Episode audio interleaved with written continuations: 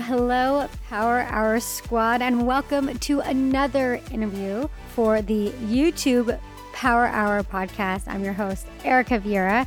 And if you're new, then welcome. You are in the right place for all things YouTube how to start, how to grow, how to increase your impact online using YouTube.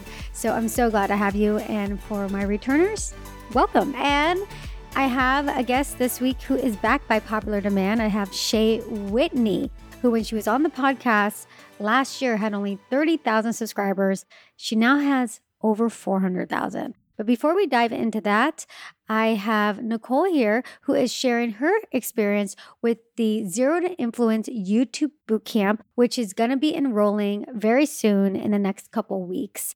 So if you're interested in improving your YouTube channel, starting a YouTube channel, growing your YouTube channel, get your name on the waitlist at ericavieira.net forward slash bootcamp. But here we have Nicole. Hi, this is Nicole from Yarene Nicole, and my channel is all about over 50 beauty and lifestyle, and I've been part of two of Erica's boot camps. Now, really, I cannot recommend them highly enough. I got so much out of them. Not only does Erica care so much about each and every one of her boot campers and put so much effort into the training that you receive, but there's some really unique opportunities because Erica knows so many large influencers that she was able to bring on amazing guest speakers where we have the unique opportunity to directly ask questions. So that's something you won't just find everywhere. Joining the boot camp was not only an incredible investment in my YouTube channel, but in myself. And the community that Erica has created with her boot camp is so positive, uplifting, and helpful. And it was really reassuring to know that I had this incredible group of boot campers by my side for advice, honest feedback, and help. Whether you have a small channel, a large channel, you're just starting your channel, these boot camps that she puts on really will help you grow and figure out the best way to be successful in your space. Based on the changes I made from the bootcamp, I'm consistently seeing more views in my videos and growing faster than I ever did before. I just want to give a huge thank you to Erica and all my fellow boot campers.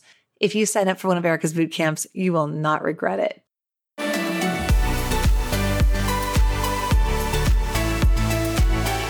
Thank you for that, Nicole. Now, as I mentioned, we have Shea Whitney back in the house. People loved her episode from about a year ago. She was on May of 2017, and we're now in August of 2018. And back then, she had roughly 30 something thousand subscribers. She had just started her channel, I'd say about, you know, around the fall of 2016. So she was, um, I'd say, about five months in, five or six months into YouTube, and already was seeing great growth. But in the last year, I mean, she went from 30 something thousand subscribers and now she has 400,000. So I'm so excited to have her back. She is somebody that I'm really happy to have been able to get to know. She actually reached out to me before she even started her channel, and she told me that, you know, your podcast inspired me to start my channel and I'm listening to all the episodes and I'm learning so much. And I wanted to thank you. And then from there, we kind of formed a friendship and we talk. And I'm just so proud that she's in the YouTube Power Hour and the community here. And that's what it's all about. That's why I do what I do. That's why I do the boot camp and the podcast is to help you guys, to help you change your lives uh, effectively, really. You know, if you have success on YouTube, for many of you, it's your dream, it's what you want to do in life. And to be able to help and guide you in that is a really wonderful thing. Without hesitation, I signed up for Erica's boot camp this year and it just wrapped up recently and it seriously changed my life. Because of this boot camp, I was able to capitalize on a current trend and gain over 10,000 views on one of my videos.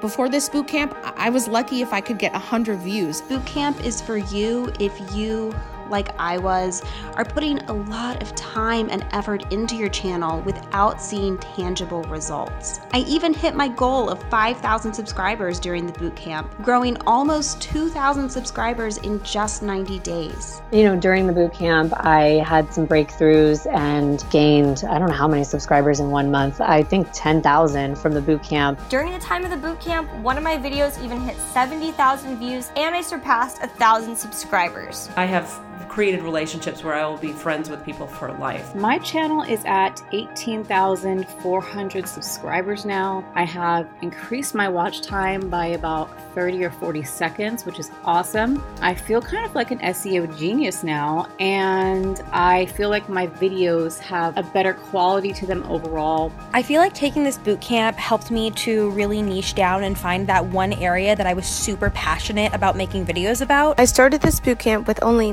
9,138 subscribers. Now I have 11,375 subscribers, and it's just growing each and every day thanks to Erica. Even after the first week, I knew that the bootcamp was one of the, do you know what, the best decision I had ever made for myself, let alone just my YouTube channel.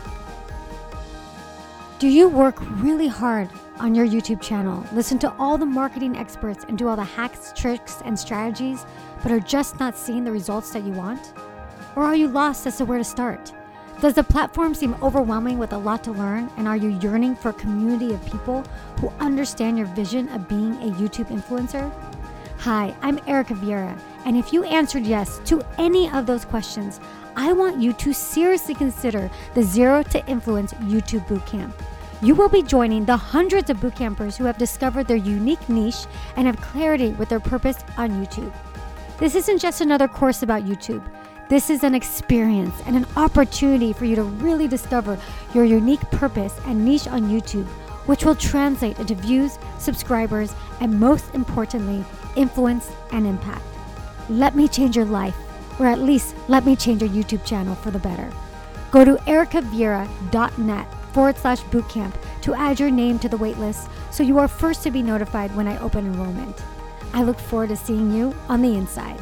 ericavieira.net forward slash bootcamp. I love seeing Shea's success, and I'm so glad she's here back on podcast. So I will give you her bio and then we will jump right into the interview.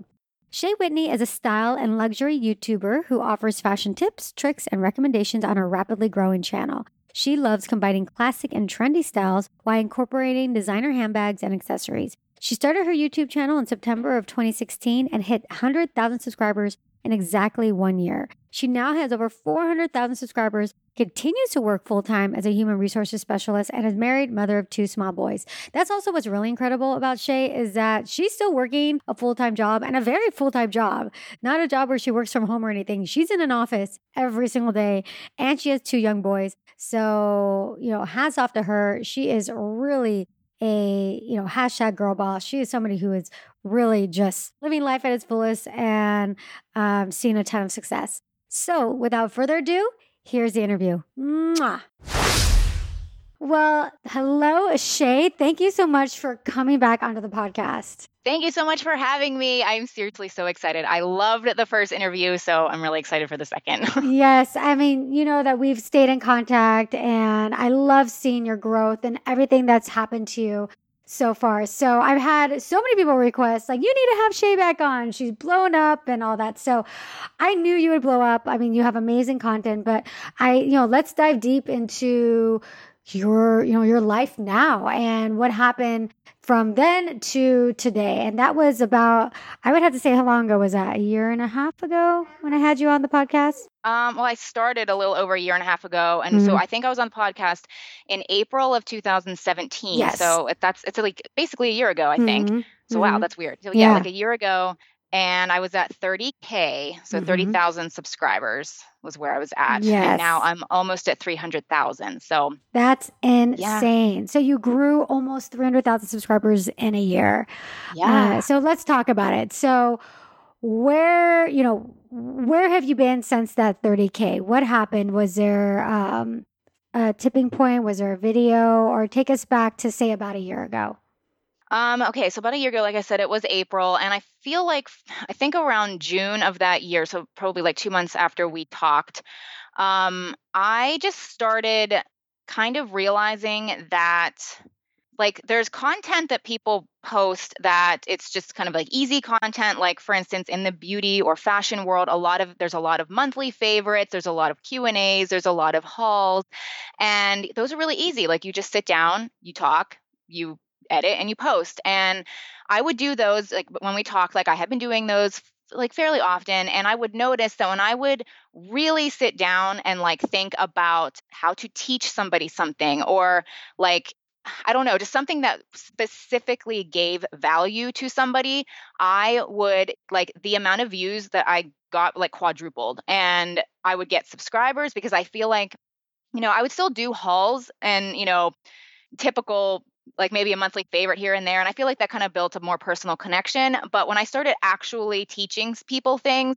and giving them ways to do something, I felt like they were like they wanted to come back like they they hit the subscribe button so when i started like making that realization i just started doing a lot more videos like that like i would it would take me a while like i couldn't just sit down and just turn on the camera but i would plan out videos more but i would see so much more growth and it just was so much more worth it. So i just went into like plan mode and i really thought out my videos. You're like preaching to the choir about the whole value thing. That is a thing i feel like when I'm working with people, it's like you have to think about the value. And I love that you shared how you really felt that your channel had a turning point when you you made the realization that oh my gosh, it's not about me, it's about me giving value. It's not me about mm-hmm. sharing, you know, my latest product or whatever. It's about giving value. Was there a certain video that you did that made you think, huh, I think this is maybe the direction I'm headed? Yeah, and it's not to be honest, it's not even a video I'm proud of. Um, I don't I don't even really like the video. It's kind of weird. So it's it's called how to look expensive so i think like okay so i the reason i did that title was purely strategic it's one of those things where like you go into Google Analytics and you kind of see what people are searching for. And for some reason, the whole how to look expensive thing was very high. And so I am, you know, a fashion channel. So I kind of like tweaked that into, you know, how to dress like on a budget but look really you know put together and kind of expensive. Now i don't go around saying i want to look so expensive but that's what people are searching for for some reason so that's why i titled it that way. And it has now 3.4 million views i think.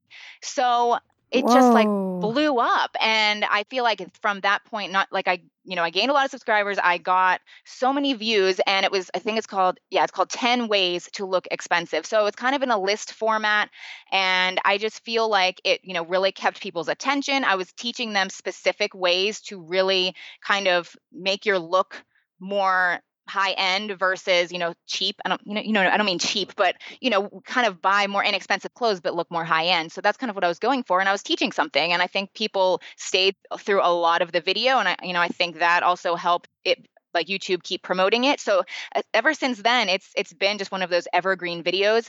And I don't know if like everybody listening knows what an evergreen video is, but it, it's basically a video that just no, I don't have to do anything. Like it just has hundreds and hundreds of views every hour. Like I, it's just a video that gets um, it's just awesome performing video. And so I kind of started, you know, wanting to make videos like that. And now I have a, a, good amount of videos in my my list or whatever that are just evergreen videos and i you know every day i wake up i could not have to post a single video but i'm still getting subscribers from those so that's incredible. And if you could take break it down a little bit. So, you know, you said you did some research and you did find that how to look expensive was a topic that people were searching for. What what exactly do you use? I know there's a bunch of softwares out there, but what do you use to do your research and, and how did you go about finding that if you can remember from a year ago?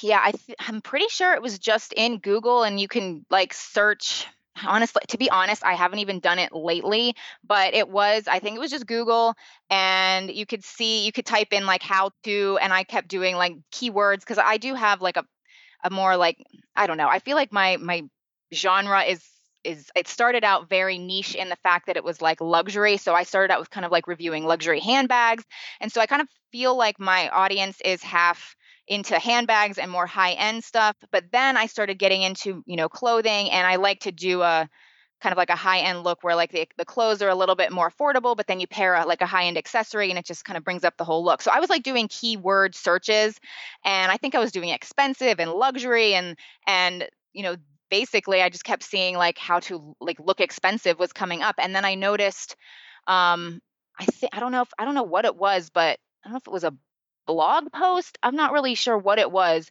but that came up and just like the I think maybe that a blog was just titled how to look expensive and it and it like gave me the ideas like I could give ways. So I I put 10 ways and I like thought of my own ideas and that's just kind of where it came from. So Yeah, that's interesting. So you weren't even using something like a vidIQ. No, I wasn't and to this day, which is bad on my part. It's truly bad and I am like I feel dumb admitting this because I'm such I feel like an analytics person. I still don't have TubeBuddy.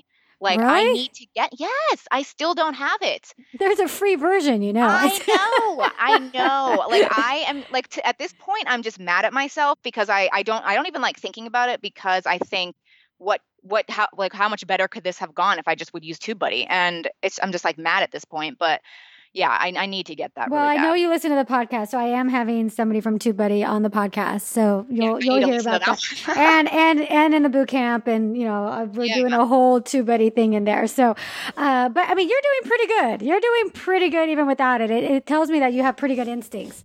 So, um, but yeah, I mean, a lot of times it's like doing your research, like finding what's out there, and even like you said, like a blog post, like even things like uh, BuzzFeed and stuff like that can give Yes, yeah. you ideas.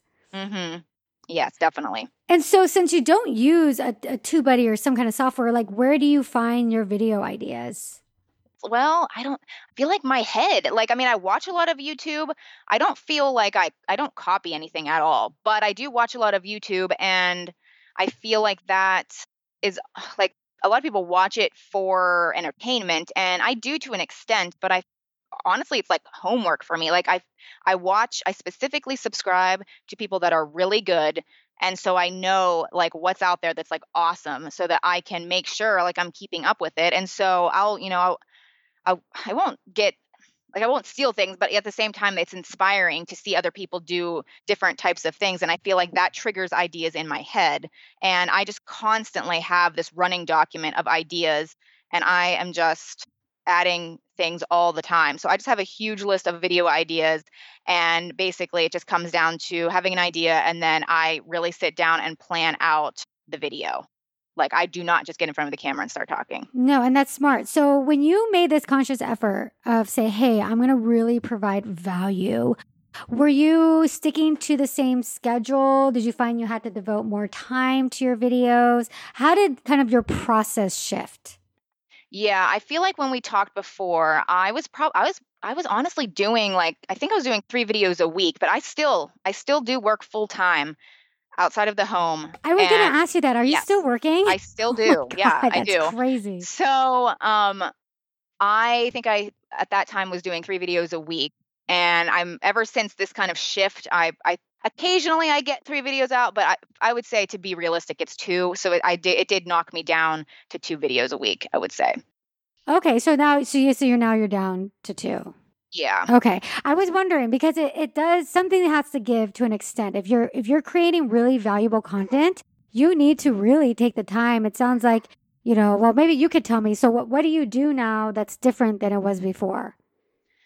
Um, I I do have like I make sure my filming. I have a filming room in my basement, and before I would just have the same back. I would sit down in my chair, and I'd have the same nice little background with the same desk in the background with a plant, and that's cool. But I just I like I want the person when they click on my videos, they don't know. I don't want them to not know what to expect. So I change up my video, like my background every single time. Sometimes I even film in front of a plain white background and I kind of like light myself up in the back and it's very clean and I, you know, I've kind of like tweaked the settings on my camera finally. I mean, it takes a long time to tweak your settings. I feel like you're always messing with them, but I finally feel like it just looks really professional. So, you know, sometimes I have a cool background, other times it's very clean, and I on I kind of think that just does like less is more in a way, I guess.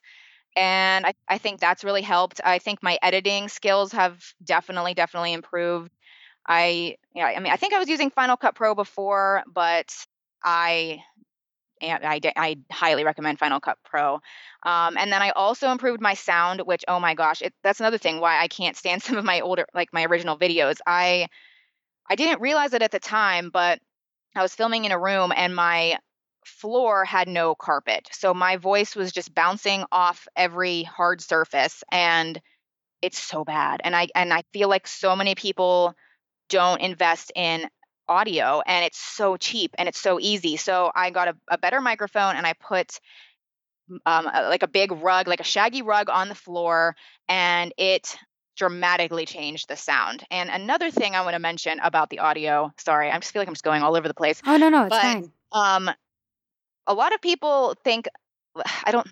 A lot of people think that oh, I'm going to get a really nice microphone, and they just you know plug it into their camera, and they're like, oh, I have a really nice microphone now, and that's that's not all you have to do. Like you have to actually go into your camera, like go into your 70D or whatever camera you have, and you you have to turn down the internal microphone in your camera so that only the good camera is or the only the good microphone is being used and it took me a while to figure that out I, a lot of people kind of leave that step out and once you turn down the internal microphone in your camera then only the amazing sound is being used and that's when you sound really great it's so funny because a lot of people make that mistake. Like they'll yes. buy a new camera, plug it in, and it, and then actually they're not even using. It's still using like the camera yes, audio. Yes. Yeah. And it's probably, I'm sure someone else said that in the interview, but a lot of times people don't say that. So I just wanted to make that clear so that people don't forget that step.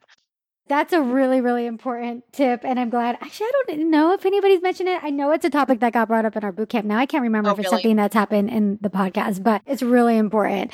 Yeah, it's so funny you talk about the, the, the floor too, because that's one of the things that came up too. And for people that are in a room that is not carpeted, that sound echoes. So yes. and, and a lot of like studios, like they they have like sound things on the walls, like carpets and stuff on the yes. walls, even because yes. um it doesn't allow that sound to echo all over the place. And it's something so simple, like you said, like putting down a rug. Um and so do you do research? How do you then determine the value that you give? I really do like coming up with lists of things and I try to make them kind of like easy, but at the same, I don't, sorry. Also, I like to try to, yeah, I feel like I'm just going around in circles here. Um, I, I try to make them tangible things. I feel like a lot of times when I watch videos, people are just like fluffy things. And I want it to be like, you do this, like this is what you do, like in black and white. Like I try not to make things gray. Um, and so, like, for instance, another video that's really um, big is 10 fashion mistakes women always make.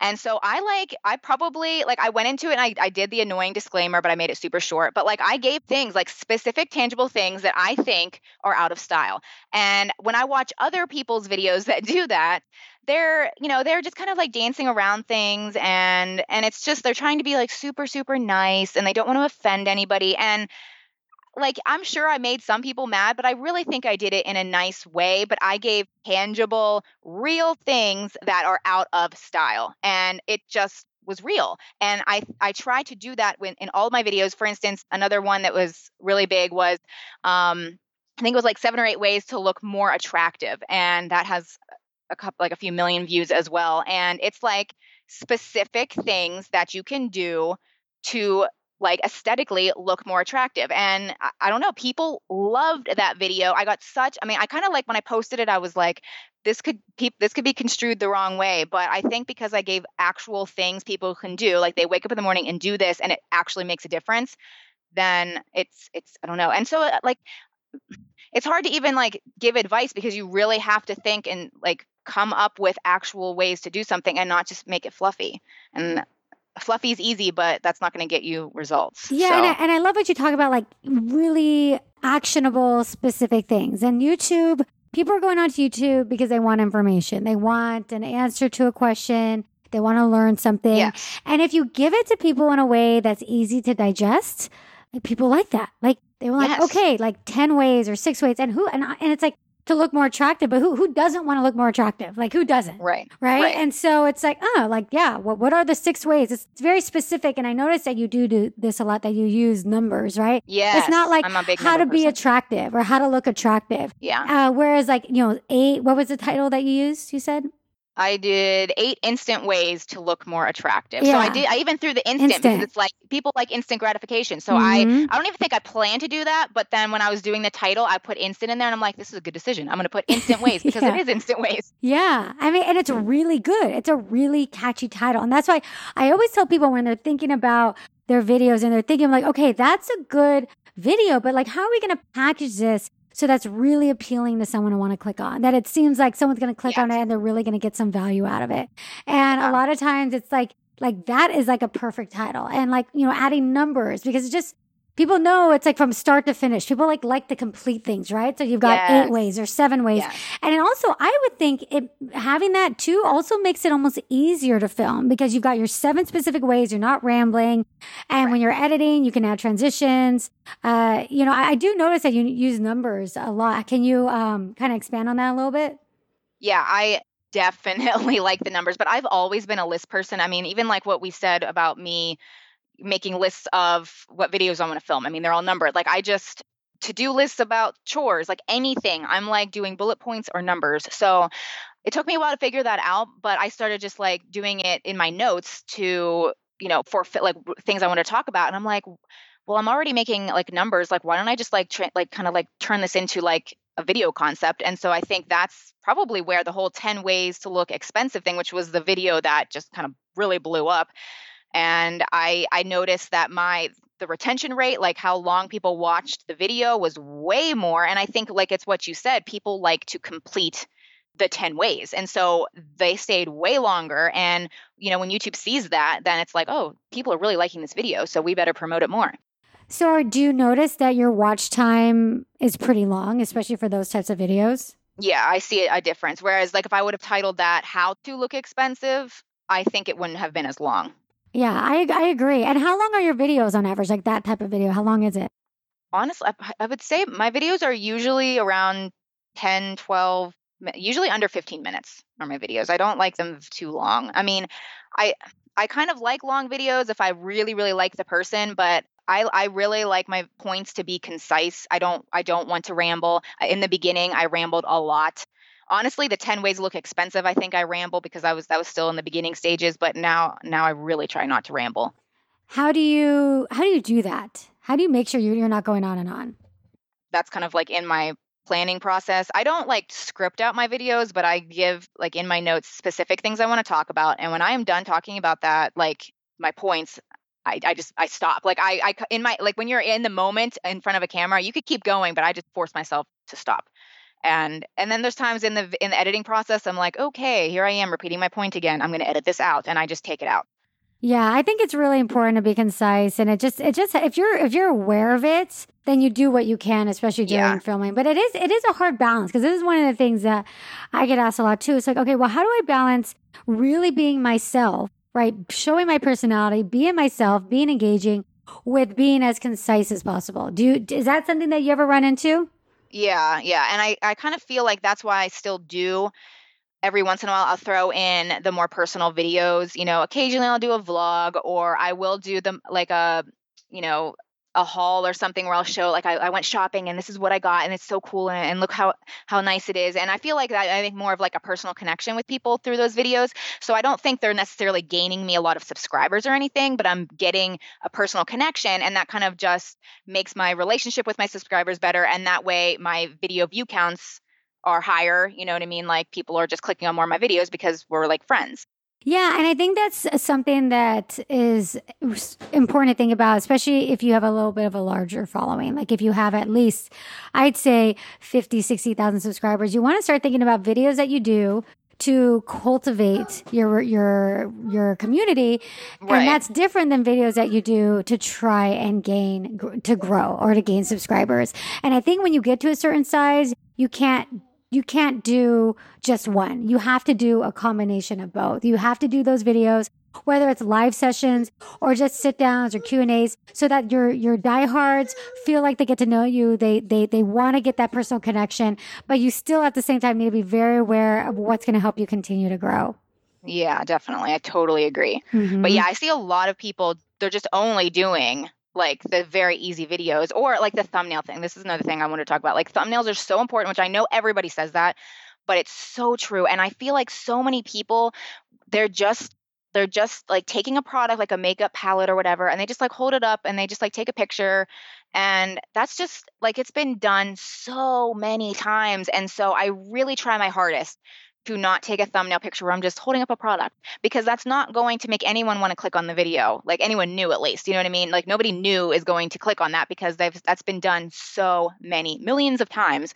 So I I just really a lot of times and I think it was Karina Garcia, maybe I'm making that up. I don't know, but somebody somebody said Karina, Yes. yeah, Karina and Yes. I talked a lot about thumbnails on Yes. on the podcast. Yeah. So I remember that. And she said that she thinks about the thumbnail before she even films a video. And when she said that, I was like, that is me to a T. I literally think about the thumbnail long before I film a video. If I can't even think of a good thumbnail for a video, that makes me not even want to film the video.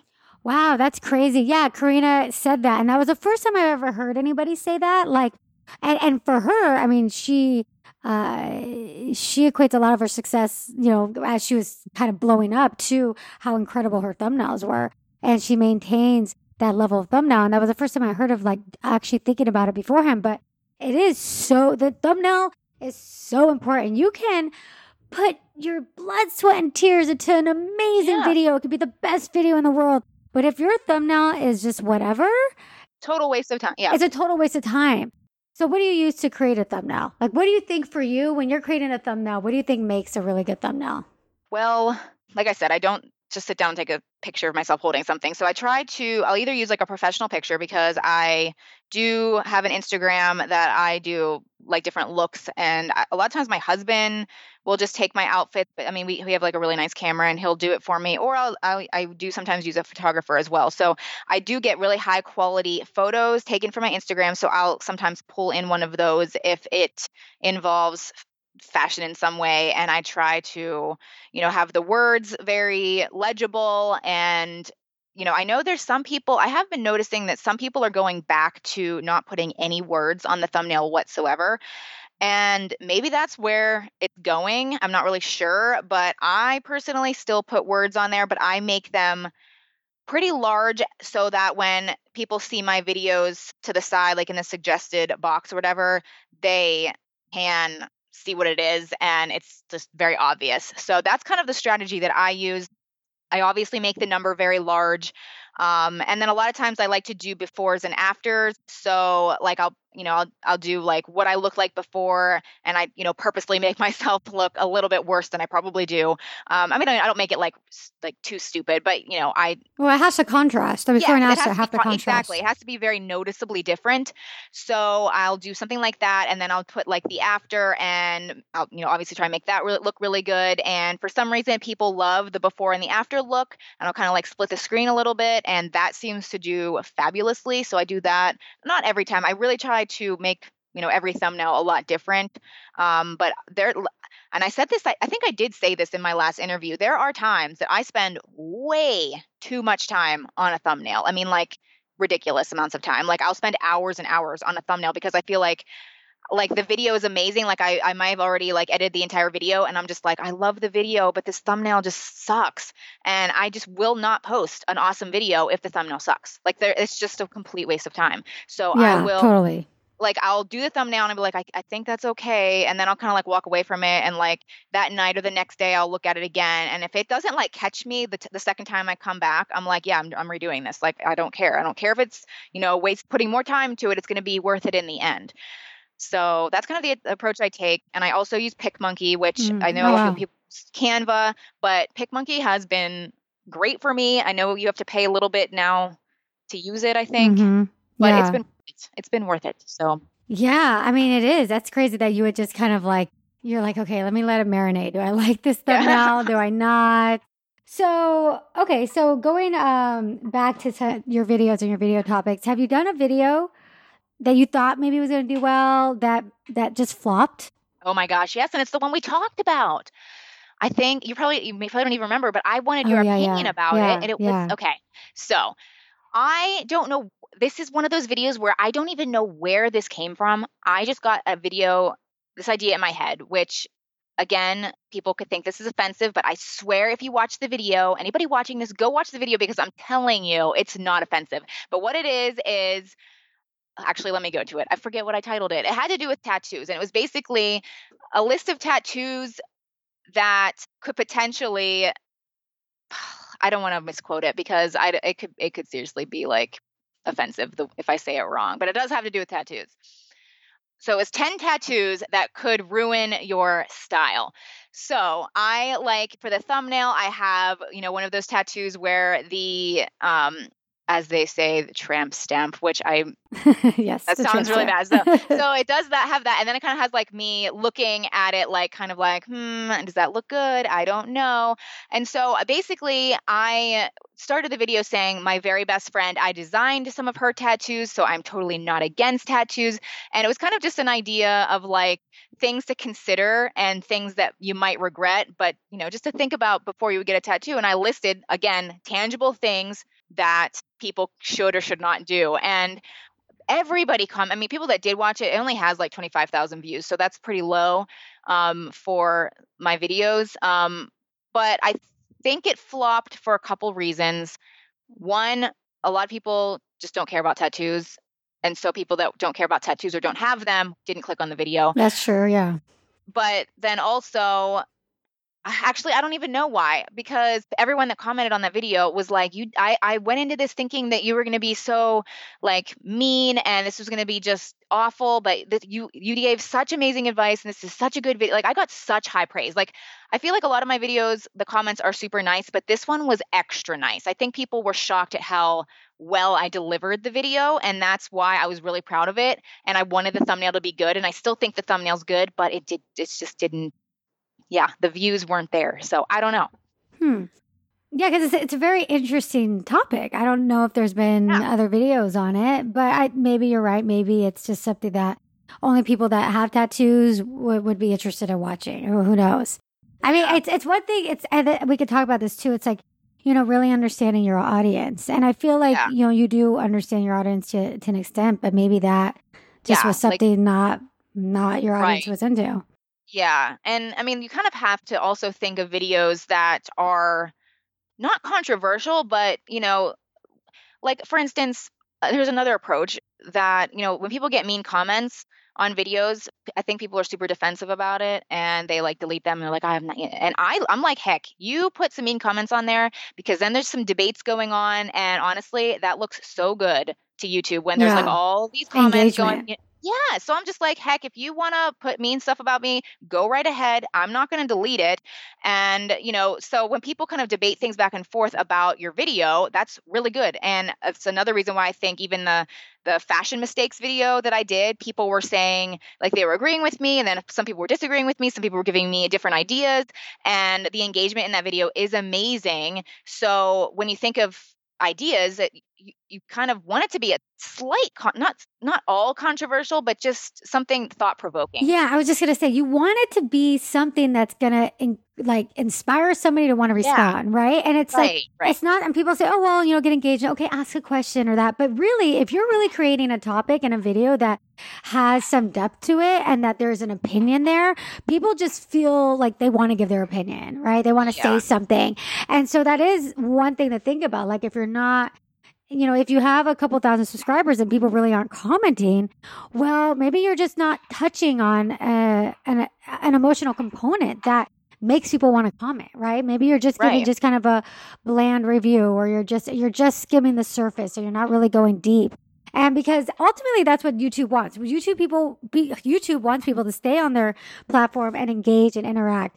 And I, it's when I I noticed that too uh, with the people I work with. It's those videos that spark some some conversation. It doesn't it doesn't necessarily have to be controversy, but it sparks a response and conversation. And yeah, Yeah. those conversations sometimes take off on their own in the comment section, and that and that's telling YouTube, oh, this this video is something interesting. People are are really interested in this. definitely Any other videos that you did that you're like, you know, like surprised that they kind of flopped? No that that's the one that's that surprised me. i feel like every other video i can kind of tell when i think a video is going to do really well and i also specifically when i think a video might do well i am very conscious about doing a call to action in that video so i don't ev- not i wouldn't say every single one of my videos i'm like you know i'm Shea you should subscribe to my channel you know and i know that i mean i do fairly amount good i mean i do that fairly often but I don't do it every video. And if I think a video is going to do well, I will consciously do something kind of interesting about with the, like with the call to action. So I remember one time I like knocked on the screen, and so I like did a, a screen um, audio thing. So it kind of like sounded like I was actually knocking on the computer screen of the person that was watching the video, and I was like saying, "You should subscribe to my channel" or whatever. And I kind of like pair that with videos I expect to do well because that again, when YouTube sees like there's a boost in subscribers, it's going to promote it even more. And it's just like this big cycle.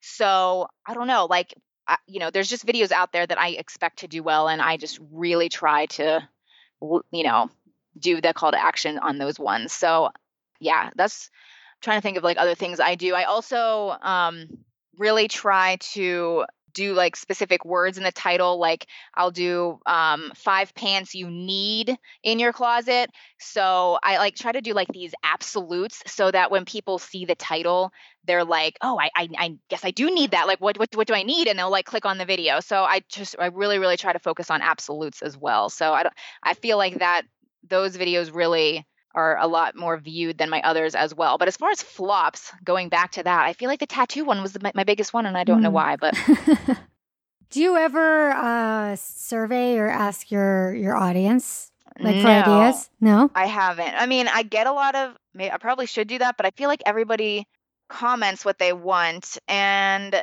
I don't know. It's like sometimes I just don't like their ideas. That sounds really like like they they want a lot of vlogs, but if I vlog, it's like my worst performing video. Like I just yeah, don't think yeah. Like like there's I'm sure like people there's like my a few people that will watch them obviously like they do get a decent amount of views but I just don't really enjoy vlogging. I mm-hmm. feel like mm-hmm. the editing process is really long, so it's yeah. just not as like worth it to me. And then when I don't get as many views, I'm just like, uh. So people will say that, and then people just love like the handbag collection thing because mm. I do mm. have you know, a lot of handbag lovers out there because that's where I like that's the niche started. that I started. Yeah. Mm-hmm. But you can only film so many of those. You know what I mean? Like I'm, mm-hmm. I'm not going to do that every month or anything. Yeah, I mean it's uh that's interesting. Yeah, I mean you you do do what who do you feel that is like your your viewer, like your uh, avatar? I would definitely say it's kind of like the luxury lover, but I also think I have a lot of like just people that like style as well. So it's like split down the middle. And it's just kind of weird because I started out in the luxury community, which is a very small niche. But I think that's so key to start in a very small community because people that subscribe to you really want to watch your videos. So even though you might have very few amount of subscribers, it's very equal, like your views are equal. Like it it balances out. So your channel is very healthy. And so when you kind of like focus on your niche for a decent amount of time and build up like really dedicated subscribers, then slowly I also think YouTube promotes your videos more because even though you have 3,000 subscribers, if you're getting 2,500 views, that balance is like really good. And so YouTube likes that channel. So they're going to promote your videos more. And then you slowly build a more, a, a different, like a bigger audience. And then you just, you know, expand and it's just kind of like exponential. I agree. I'm all about niching down. I'm all about finding your community of people because if you have something very specific, though you're you're going to attract a certain audience, and then those people are going to watch your video after video. They're going to tune in. They're going to engage, and you know some people they don't like that. Like some people they feel like it, it holds them in. You know they have different topics they want to talk about. So what I say is like a general rule is I definitely recommend niching down, but I would say 70% of your videos should be your niche, and then the 30% you can play around with. And that's really yeah. only so that you don't feel like you're held on a box or you're stuck. And also, you never know one video that, you know, something you might have a passion for that you want to do a video that might, who knows, that might take off and it could be yeah. inspiration for a whole new series. And so, um, I, I think that's such a good idea to, to niche down. And I think it's so, so important. And at what point did you feel comfortable growing and expanding outside of, say, the, you know, luxury and luxury handbags? Um, I would say probably around the time I did in June of last year where I did the how to look expensive because that I mean I did incorporate a a little bit of like the luxury thing because one of my points was, you know, you can buy super, super cheap clothing, but then, you know, add one accessory that's expensive and it brings up the whole look. Mhm. And, but then the rest of my points had nothing to do with luxury. And when I started getting subscribers, I started realizing, oh no, like some, all these new subscribers, like they don't necessarily need a designer handbag. And so at that point, I started doing other videos that are just, just regular like just different style videos like style secrets like i try to come up with really cool things people can do and you know i, I use words like secrets and people want to know like what, what's your secret so Yeah. again they click on the video so you just have to Mhm. think of like really cool words that are you know enticing to people So, what are your some of your favorite? I know you said you watch a lot of YouTube almost as homework. Are are there certain channels that you feel are just killing it, or that you love watching and getting really good ideas from? I mentioned her before. I love Lydia Elise Millen, Mhm. although she has totally taken a different turn with her channel since we've talked. So before she was doing, I would say, very similar to videos, like some of the videos that I do now, but now she's purely vlog. Like every video is just vlog. So I still really like her, but I don't necessarily watch her for inspiration. Um, I also watch. There's, this is kind of odd too, but I I really like men's fashion because like I don't I can't use any of the same points obviously because men and women's style are very different, but there's some men's channels out there that are related to fashion and they're just like very fascinating to me. So like they give me ideas of video topics that I can't use any of their points but like it's just an interesting thing to talk like they'll you know they'll just talk about things out of style or or how to do something with your shoes and it's like interesting and it gives it like sparks my my own thought process Yeah, it's it's really cool actually. Like looking at kind of, I guess it's a similar niche as fashion, but it, it is a different niche. Like looking at videos like outside of your niche and outside of what you're doing to get some really cool creative ideas. I say that to people who do makeup and fashion all the time. Like look beyond your own niche because people are doing some really cool things and like totally different niches. Yeah, definitely. And then even like drones, like people are using drones, and I'm like, I'll like watch those videos, like has nothing to do with fashion or style. What it could be just like a travel vlog, but I'm like, I could use that for like a lookbook. Like I should try to figure out a drone and like trying to do something really, really cool. And so my husband Josh, like he has a drone and so like sometimes he'll be outside like practicing and it's purely for me like he's actually practicing for me so like we're gonna try that at some point so it's just like trying new things and i don't know just always trying to get better Yeah, evolving and changing, Yeah. and you have to. So let's talk a little bit. I know we talked a, uh, a little bit about this in the last interview, but talk a little bit about affiliates and how you're doing with that, and you know, utilizing affiliate as part of your, I'd say, kind of income strategy. Yeah. So I do use what's called reward style. So that is an affiliate. So basically, any thing that I show, I will link it in the description box. And then when people click on the link, if they make a purchase, it doesn't have to be. It could. I, I could talk about a foundation. I don't really talk about makeup that much, to be honest. But if I could talk about, like, say, I talked about a foundation, they didn't like the foundation, but they still clicked on my link, then they make an order within the next like 30 to 90 days or something like that. Um, since it it, it usually puts cookies in the person's computer. I make a commission on their entire order. It have nothing to do with the foundation. Maybe they ended up buying a hairbrush. I will get a commission on their entire order. So that is awesome. I highly recommend Reward Style. I know there's some there's some other ones like Shop Style. Um, I think Reward Style and Shop Style are the two main ones, but I love Reward Style. I actually just went to their conference. They have a yearly conference, and um, the, it's just I, the top people are invited. So like when I got the invite, I was like, oh my gosh, like I can't believe I was invited, and I wasn't sure if I was gonna go. But then I had a friend that was going, which is um, Amanda Lux Mommy. So we're friends, and so we ended up roommate rooming together. But um, it's just a really really good platform that you can make money. I feel like YouTube money and AdSense is just like not good, but reward style, to be honest, has totally changed my life. Like crazy changed my life. So I if people are listening to this, I I think it's invitation only, so you have to like request it. And I know they deny people, but Mhm. I think I really think they're way more favorable to YouTubers than they are just like bloggers because there's so many, so many, so many bloggers out there Mhm. and the conversion rate like sales rate is so much higher on youtube people make so much more money on youtube so they Yeah. are you know, they're, they're gonna most likely accept you Yeah, definitely. And what percentage of your uh, YouTube income or, you know, the income you make from doing this is from uh, affiliates versus AdSense? I don't know if you do any other sponsored content or anything like that. I do do sponsored content sometimes. I've I'm very I I do like to limit it because I don't want to just get too much. But um reward style is like I would say 70% of my income and then YouTube AdSense is probably like 5 or 10% and then the sponsored stuff is whatever's left. It's it yeah, like reward style is the the largest chunk by far. Yeah, that's crazy. So you're not affected by the adpocalypse or anything like that on YouTube. No. Which is I mean, I I mean I definitely I don't know. I've only been doing this for like a year and a half, so I'm not even sure what it my numbers would have been. You know what I mean? Like I feel like I came in and I started making like like I started getting a lot of views when this whole adpocalypse was happening, so I don't Mhm. have like it A to point compare. of reference. Yeah. I forget you've only been doing it for a year and a half. That's just crazy.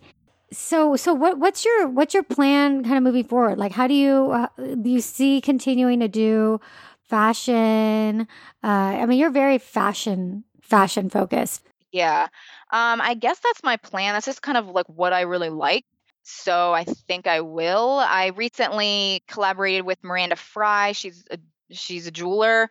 Um, she's jewelry, and so um, we did the Shea necklace. So that just came out. I was actually launched this week. So that's super exciting. It incorporates three of my all-time favorite necklaces by her, and we kind of combined it into the Shea necklace. And so that's another like kind of venture we've done and that's been awesome. So I I have a code it's Shea. So I in a lot of my videos I'll show that jewelry and you know it is an affiliate. So yeah, that's done actually really well as as well.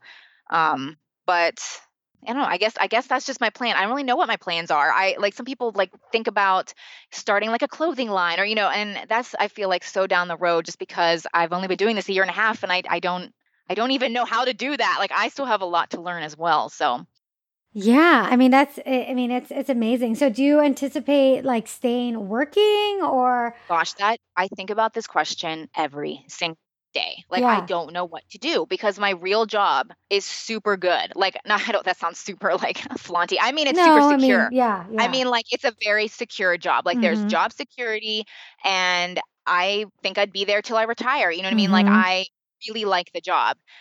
So there's people that when they leave YouTube or when they leave their job, it's because they're like, I want to get out of my nine to five job. Yeah, they don't I like think it. Yeah, but I like mine. So I'm just like, what the heck do I do? yeah. What do you do? I don't know. Does your job know about your YouTube? Yes, they oh, do they know. know about it. They do know. That was another thing I was so terrified Mm-hmm.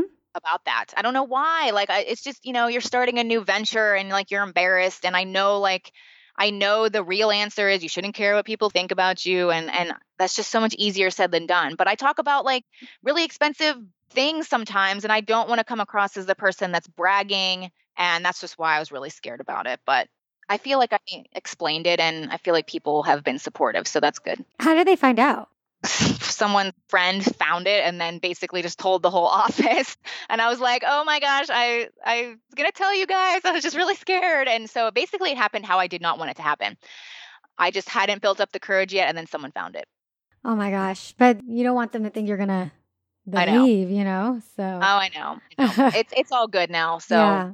So I we talked about this in the last podcast, but I really want to know if any of that's changed. Like, how do you manage working full time and doing the and doing the YouTube channel, and then you have kids? How? What's your schedule like now? So I go to work super early in the morning and I I start my job, like my real job, at 5:45 in the morning. Like I get to the office at 5:45 in Oh my god! What time do you wake up? I wake up at 4:15. Oh my god! Yeah, so I start my day really, really early because I want to get home. So we kind of have like a flex schedule at my job. So I can, there's people that come in at nine o'clock. You know what I mean? So I I just choose to start really early, and I'll get home by four o'clock. So I work nine hour days. So I get a day off every other week. So it's kind of like an interesting schedule. And then usually I film usually once per week in the uh, like weekday. My husband will take the kids and I'll film a video. And then after the kids go to bed, I will edit the video And so I'll kind of like work on that throughout the week. And then on the weekends, I will film usually Saturday morning. I'll get up before the kids wake up, usually around like 6 a.m., and I'll film a video. So those are my two videos. Like I'll film one in the weekday, one on the weekend. And then I pretty much just edit them every time they're sleeping because I refuse to be a bad mom like i want to be in you know involved in my kids lives obviously. Like i'm not going to be just like up in my room editing videos and missing their life. Like that's ridiculous. I'm not doing that. So unfortunately at this point i'm giving up sleep because i'd i'd rather be with my children than sleep which is totally not a good decision either because i know how much sleep is important. I mean i still get sleep. I'm just it's not the ideal amount. Yeah, how much how much do you sleep a night? I would say five to six hours Yeah, well, you and me, you and me both. it's like yeah i mean that's the one thing yeah. that ends up going is sleep and and exercise. Yes, same here. I do not exercise, which Yeah. is an also bad decision. But Yeah, I know. It's like you only have so much time, and that's I just know. insane. And you've got your kids, so wow. I mean, it's great that you have a husband that's fully supportive, and Yes. and it's good that you know your work is is is cool with it too, and you don't have to worry about that. That's just like a stress. Um. So okay, what was the question I was going to ask? Okay, so the other question I was going to ask, and this is a question I get asked all the time, is like, how do you keep up? Like being a fashion influencer or fashion YouTuber is, is hard because like you constantly have to be shopping for new stuff in order to remain relevant. yeah, and that's like work too. Like it's I never thought somebody would be like, you have to shop and like me think of that as work. Like that's ridiculous. That is like the most awesome thing to do. And I'm like sitting there, I'm like, I have to order stuff and I like don't want to. I mean, like a lot of times I enjoy it, but like other times when it's like I have to for a video, it's like I don't want to. And I just never thought I would say that. But um yeah, you do have to really keep up with it. And it's like what it's like the classic phrase you have to spend money to make money. So I will buy things, but I obviously link everything and it pays for itself and so much more. So it's it's honestly I never have to worry about like me not having enough funds to do it because uh, the amount that, you know, I get back Yeah, from you're linking making everything. Yeah, yeah, Yeah. it's like totally but I mean like I said I have to like spend a lot of time figuring out what I should buy because you can't just like buy anything. It like has to be actually something people would like Mhm. otherwise that's not good too. Yeah. So how do you differentiate yourself from all the other fashion people out there? What what do you think makes you special and unique and different? honestly, I feel like it might be my probably the fact that I'm not too crazy with my style. Like I feel like I am pretty basic. So I feel like I'm relatable. You know what I mean? Like I when I for instance, when I went to that recent reward style conference, okay, like there was like the best of the best there as far as style. So when I walked into the room, I felt like I was dressed like I liked what I wore. I think my outfits were very good. However, they were like people that they're like runway style. You know what I mean? Like they're just Yeah. fabulous Mhm. and like very outgoing with their with their their choices of fashion and i'm not so much like that like i think i'm more of like an everyday type of a, a look and so i think a lot of fashionistas out there like on youtube like a lot of the things they people that they show people can't wear that every day Mhm. but stuff i show you can and i think that's kind of what makes me a little bit different Yeah, I mean, I love your stuff. It is so easy to use and relatable. I mean, I use your links all the time. I like, I'll, I'll look at your stuff like, okay, I'll buy that from Nordstrom's. And I think, I mean, yeah, and you make it easy too, because it's like Nordstrom's is an easy place to shop at. And I don't know. But yeah, I mean, it's, it's, it's definitely, it's definitely a saturated niche. Not as saturated as makeup, but I think especially in the blogging world, it's like really Oh, saturated. yes So do you utilize so anything beyond YouTube? Do you utilize? Do you have a blog? Do you utilize Pinterest? Do you have an email list? Do you do any of that stuff? I only have an Instagram and I I know that's not the right answer because I like I should I should have a website. I should have an email list. I should have a lot of things. I should but I just it's literally one of it comes back to like I just don't have time. Like if I quit my job, then I would 100% dedicate a lot more time to like a Pinterest like doing Pinterest or something to get a lot of traction in other areas. And I if you have the time, I think that that's you should do that. It's just I don't. So I do, you know, YouTube obviously is my main focus. I also do Instagram. Um and that's pretty much all I do. And that's just just all I have time for unfortunately. But here's the thing, like this is one of the things that I actually I think I go against a lot of the um, popular recommendation when I say this, but I re- and and it's like making it. I'm even more convinced now after just working with people, um, just so much more. Is that I really do believe that you need to focus on one platform and really grow on one platform before going into a bunch of others. And I know the piece of the common piece of advice is, oh, you know, you want to have, you know, diversify and this and that. But the problem with that is that it, it's a lot of work. And, and each platform is its own language and its own nuances. And to really understand each platform, like to really kill it on Instagram, you got to know Instagram. You got to be active yeah, on Instagram. You're right. You're right. You need, to, you need to use Instagram. YouTube, my God. I mean, YouTube in itself is, is its own beast of a platform. Uh, and, and Facebook has its own thing, right? So, um, and blogging, right? But I, I do feel that especially with YouTube, grow that audience there, and then you can move that audience. Yes, I totally agree with you. Mm-hmm. So, it, like in the beginning, I yeah, I probably I'm glad that I only did that to be honest. Like I think focusing only on YouTube.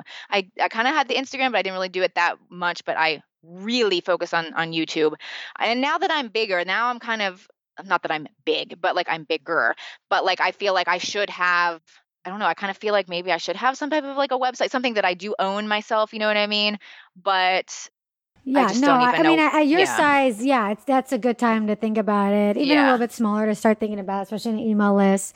Uh, Yeah, you yeah, know, an email list is definitely something to think about. But uh, yeah, I mean, a- a- almost every person that I've spoken to on my podcast, and people, and and outside of the podcast, people that are really successful, especially with YouTube, they focus solely on YouTube. Like for a few years, like they really focused on YouTube. Uh, and some people even said too that, like, yeah, when I really decided I was going to make YouTube my platform, I, and I put I put my effort into it. I uploaded multiple times a day. I made like you even said you went from three to two, but it's because your content itself was taking more work because you wanted more value, right? So it was as- in Right. essence like more more time was spent or more effort was spent. When you really really focus on on that platform, then you'll actually see the results versus spreading yourself on a bunch of different ones and kind of growing a little bit on all of them. yeah, definitely. Mhm. So Definitely. let me think if there's anything else. I mean, I know we've talked about so much, Shea. I mean, it's been so Yeah. fun talking to you, getting to know you, and just seeing your growth is just incredible. I mean, in a year and a half to be at 300,000 subscribers, that's really, really amazing. So I'll go over some of the beauty bonus questions that I usually like to ask, but it's going to be different now that you're at 300,000, and then we'll Oh goodness. wrap it up. So, what is the smartest decision that you've made in your YouTube career? Oh goodness. I was not ready for this question. Um hi, let me think. the smartest thing that I have done. Um probably just goes back to just really taking time for the videos. I think the list thing has of like doing a number like 10 ways to do this or 8 ways to do that or you know like that has been such an amazing thing for me and i'm not saying it's going to work for everybody it's it also depends on what kind of videos you do but for me realizing make, making the realization that those kind of videos really work well for me and you know focusing on that rather than just hey this is my december favorites you know uh, this was a turning point Yeah. So, how many of your videos would you say now, say like out of 10, like what percentage that you utilize that list? probably like six out of 10 but the ones that don't have the numbers i still try to do like a how to so it's still like a value like someone is learning something and then i would say like one or two out of the 10 are more just you know not fluff videos but just ones i can just sit down and just start talking like a haul video or just something that's easy like more personal i guess And do you find that the number ones, just regardless, like always do better? yes absolutely Mm. So it almost makes you like not want to do the non number ones if you know I that they're. know. But but like I we said earlier, yeah. they're they're more for like your audience or yeah yeah Okay, what is the biggest mistake you've made in your YouTube career? I don't know why nothing's coming to my head. I'm just perfect. No, I'm just kidding. um, um, but probably my biggest mistake is I feel like my quality was really good in the beginning, but it's just funny how my quality has been has like even in the last 6 months I feel like my quality has really really improved and I, I I didn't even start like a lot of people even to this day on on these interviews I hear people say just get an iPhone just start filming and I just disagree Yeah. with that so much. I, yeah, Like- I actually kind of do too. like I'm sorry. well, like it's, it's, it's just to get started. I understand. I understand that, but you won't get anywhere until you do the quality. No, you won't. And then you're just like that's why people quit because they're not seeing results, and so they're just going to quit. It's just like it's literally you're setting yourself up for failure. And so I didn't even do that. Like I actually did get lighting, and I I, I literally had a, a really good setup from the beginning, but I didn't research like the sound. I didn't research even just my camera settings as much as I should have. And so I, you know, I guess that's it's not even a huge mistake, but quality is just so incredibly important. So Yeah, and I feel like that's part of the reason why you grew so quickly at the beginning, though, is because you did really. Pay, I feel like you really did your homework before starting. Like you really uh, looked into the quality, and your videos were pretty decently looking uh, when you first started. And that's one of the things I always recommend too is that when you're starting your channel, like act as if you already have hundred thousand subscribers. Like do your videos as if you already have it, because people are going to come across your video and be like, "Oh my god, who's this person? Oh, they're just getting started. Oh, they're they'll probably be going somewhere. Their stuff is really good." So just act as if, act as if you have 100,000 subscribers. yes, yeah. Mhm. Uh, what is your favorite opportunity you got as a result of being on YouTube? Um, I would say I'm just gonna say two because I like the two. Uh, first is just working with Nordstrom. I, I work with Nordstrom every single month, and I love Nordstrom. Like it's just my it's my favorite store. So the fact that I can collaborate with them on one video per month is just like so awesome. And then also that necklace that I just talked about, like collaborating uh, with Miranda Frye for that necklace is just amazing. Yeah, that's so, so cool. I know. And I love Nordstrom. Nordstrom's is like my happy place. I love Yes, Nordstrom. me too. It's, like- it is. It's it's- organized so well. It is. And I just really appreciate that about yeah. it. Uh, I love, I love shopping there. It's actually one of my favorite stores. They make it easy to shop. Yeah, yeah. Mhm. Um, okay. And then last question, what is your superpower? So what do you have that makes that just comes naturally to you that you feel has contributed to your success? Oh, goodness. Uh, well, I know last time I said that I could kind of just make, like, I could figure out problems and make it work. And so I can't really say that one because I feel like I'm good. Like, when I come up with a problem, like, I, I, I feel like YouTube, there's just like so many weird things that pop up, like whether it be with their computer file or lighting issue or camera setting, and you have to like learn how to do things. So I I said that the last time though, and I so I guess this time around I'll say that my superpower is is kind of like figuring out like creativity in a way. Like I I feel like I I'm constantly thinking of things that people haven't that I haven't seen on YouTube at least. Like maybe it's been done before, but I try to come up with really creative things and titles and like I even like thumbnail design. Like I just think uh, you know creativity I guess would be my other superpower. Yeah, I mean, I would actually say like you have a really good instinct. You have a good instinct uh, of knowing what what people are going to click on, both from Yeah. title, for thumbnail, for topic. So I don't know what you would call Well, that. Well, thank you. Yeah, I don't know either, but we'll, we'll run with that. yeah. All right, Shea. Well, thank you so much for coming back, for being back on the podcast. I love, I always love talking to you. And it's just amazing to see your incredible growth. I mean, I can't believe the last time you were on here, you're at 30,000 and a year later, you're at 300,000. So you're definitely doing something right. And I just can't wait to see, you know, where your channel goes from here. So you'll, you'll, you'll be definitely one of those people who you'll get to a million subscribers for sure. Oh my gosh. Helpful. but thank you so much. And I love talking to you too. I don't know, I've never done a video about YouTube, but I love talking about it. So thanks for bringing me back. yes, of course. Thanks, Shea. Thank you. All right, bye. Well, there you go. That is our interview. And if you enjoy this, please give the podcast a review. It helps so, so much. And if you're thinking about possibly enrolling in the upcoming Zero to Influence YouTube Bootcamp, then I encourage you to get your name on the wait list for extra goodies and bonuses and to have the first opportunity to enroll before it is open to the public. So head on over to ericavieira.net forward slash bootcamp. That's spelled Erica with a K, E R I K A V I E I R A dot net forward slash bootcamp. And I will see you next week. Mwah. Without hesitation, I signed up for Erica's boot camp this year and it just wrapped up recently and it seriously changed my life. Because of this boot camp, I was able to capitalize on a current trend and gain over 10,000 views on one of my videos. Before this boot camp, I was lucky if I could get 100 views. Boot camp is for you if you like I was, are putting a lot of time and effort into your channel without seeing tangible results. I even hit my goal of 5,000 subscribers during the boot camp, growing almost 2,000 subscribers in just 90 days. You know, during the boot camp, I had some breakthroughs and gained, I don't know how many subscribers in one month. I think 10,000 from the boot camp. During the time of the boot camp, one of my videos even hit 70,000 views and I surpassed 1,000 subscribers. I have created relationships where I will be friends with people for life. My channel is at 18,400 subscribers now. I have increased my watch time by about 30 or 40 seconds, which is awesome. I feel kind of like an SEO genius now, and I feel like my videos have a better quality to them overall. I feel like taking this boot camp helped me to really niche down and find that one area that I was super passionate about making videos about. I started this boot camp with only